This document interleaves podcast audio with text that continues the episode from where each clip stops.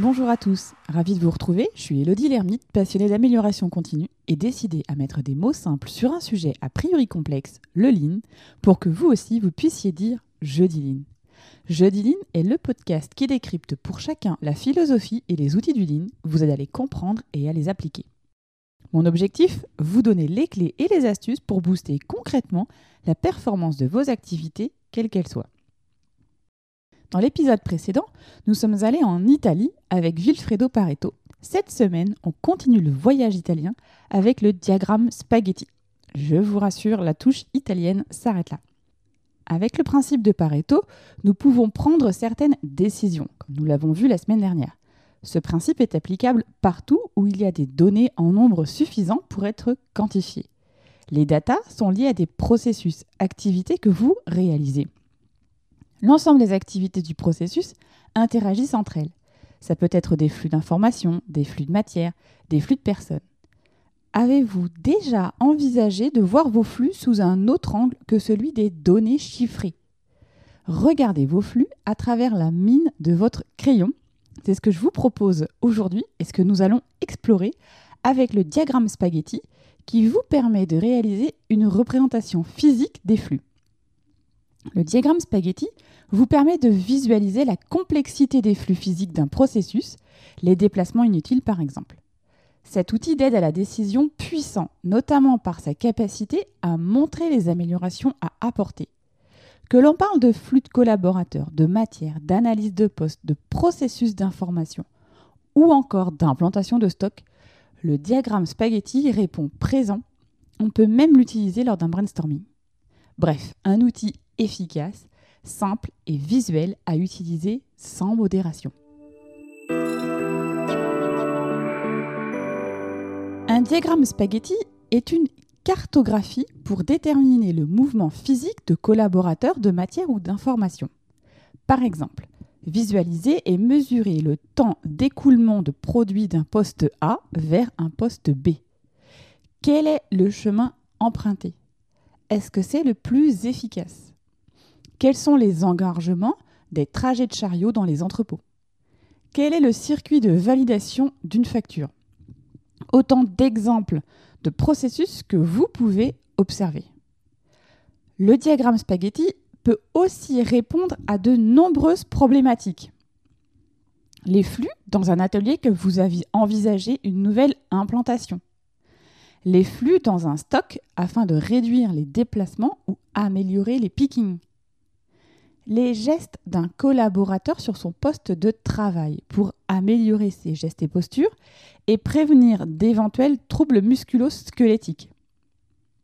Ça peut être aussi la visualisation des flux informatiques pour optimiser les nœuds et les vitesses de transmission, les flux de collaborateurs lors des évacuations incendies, schématiser les flux documentaires.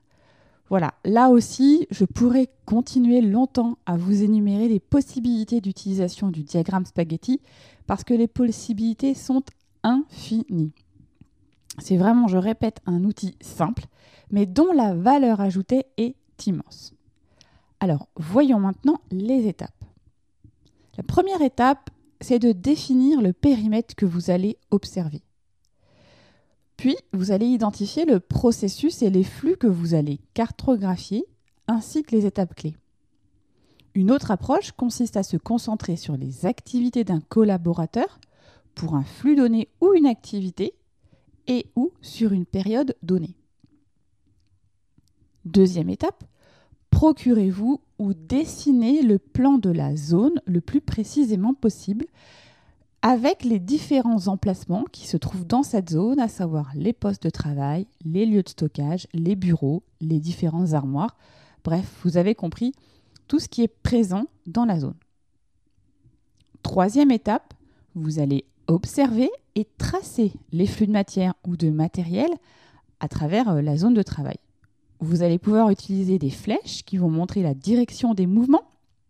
Vous pouvez ajouter les mouvements des personnes avec une couleur différente, utiliser des grosseurs de traits différents pour les flux principaux. N'hésitez pas à être créatif, c'est le moment de sortir vos crayons quatre couleurs. Ne laissez aussi aucun mouvement de côté. même si le papier devient encombré et difficile à suivre, à cette étape, vous allez forcément comprendre d'où vient le nom de diagramme spaghetti. Déterminer aussi la distance parcourue par la matière, le matériel et par les personnes pendant un cycle de vie ou un cycle de production. Et si possible, mesurer ou estimer les temps nécessaires pour chaque activité. Notez aussi les équipements, les fournitures, la documentation utilisée, le nom des collaborateurs que vous avez observés, les dates, les heures, bref, tous les renseignements qui vous semblent pertinents. Quatrième étape, elle est assez simple, vous allez reprendre l'étape précédente. Et oui, c'est-à-dire que vous allez recommencer l'observation trois ou quatre fois, mais vous allez la faire à des moments différents dans la journée, avec des personnes différentes aussi. Cinquième étape, ça c'est l'étape waouh. Alors pourquoi waouh? Parce qu'en fait c'est souvent l'effet que ça fait quand vous partagez les observations avec l'équipe. Parce que même en en réalisant l'observation, vous allez voir qu'il y a des améliorations qui vont vous sauter aux yeux. Il y a des observations qui vont aussi vous surprendre parce que elles peuvent être identiques, quel que soit euh, le collaborateur de l'équipe ou quel que soit euh, l'horaire euh, de la journée.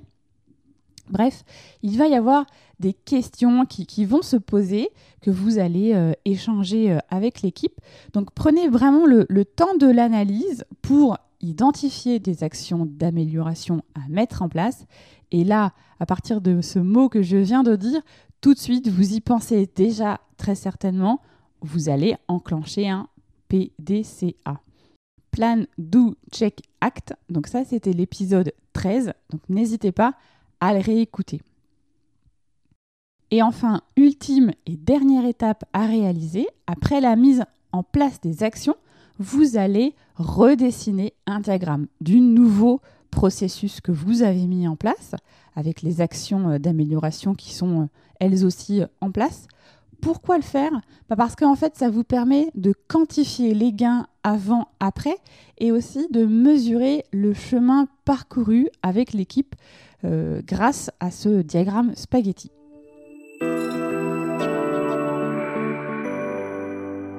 Quelques astuces pour pouvoir aussi amplifier les effets.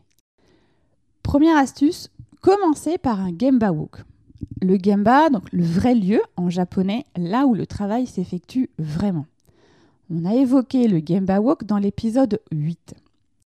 Organiser un Gemba Walk en amont d'une observation, ça permet d'être à l'aise avec les flux, avec l'espace, et vous permettra d'organiser au mieux votre diagramme spaghetti.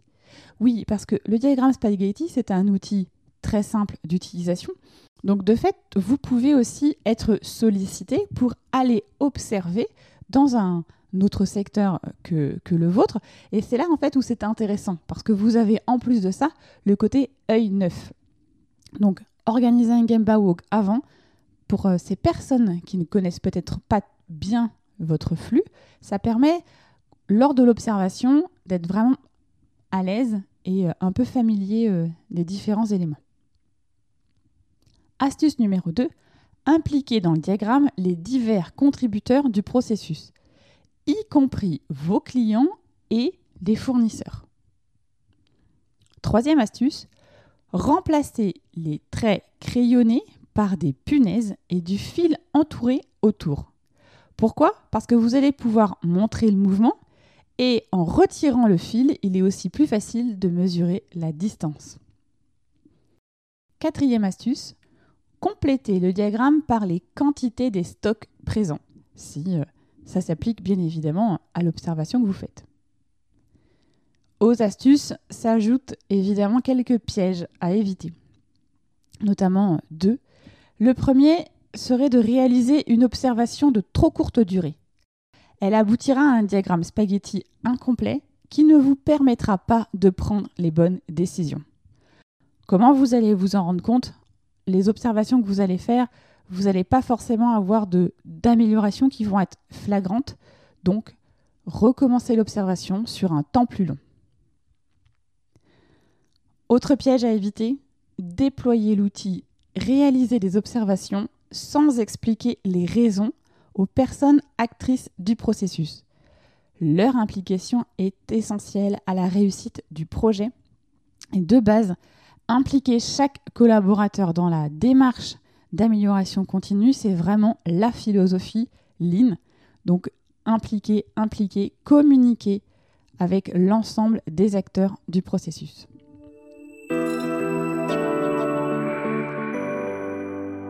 Le diagramme spaghetti est un outil simple, efficace et à la portée de tous. Je pense que là, vous en êtes convaincus.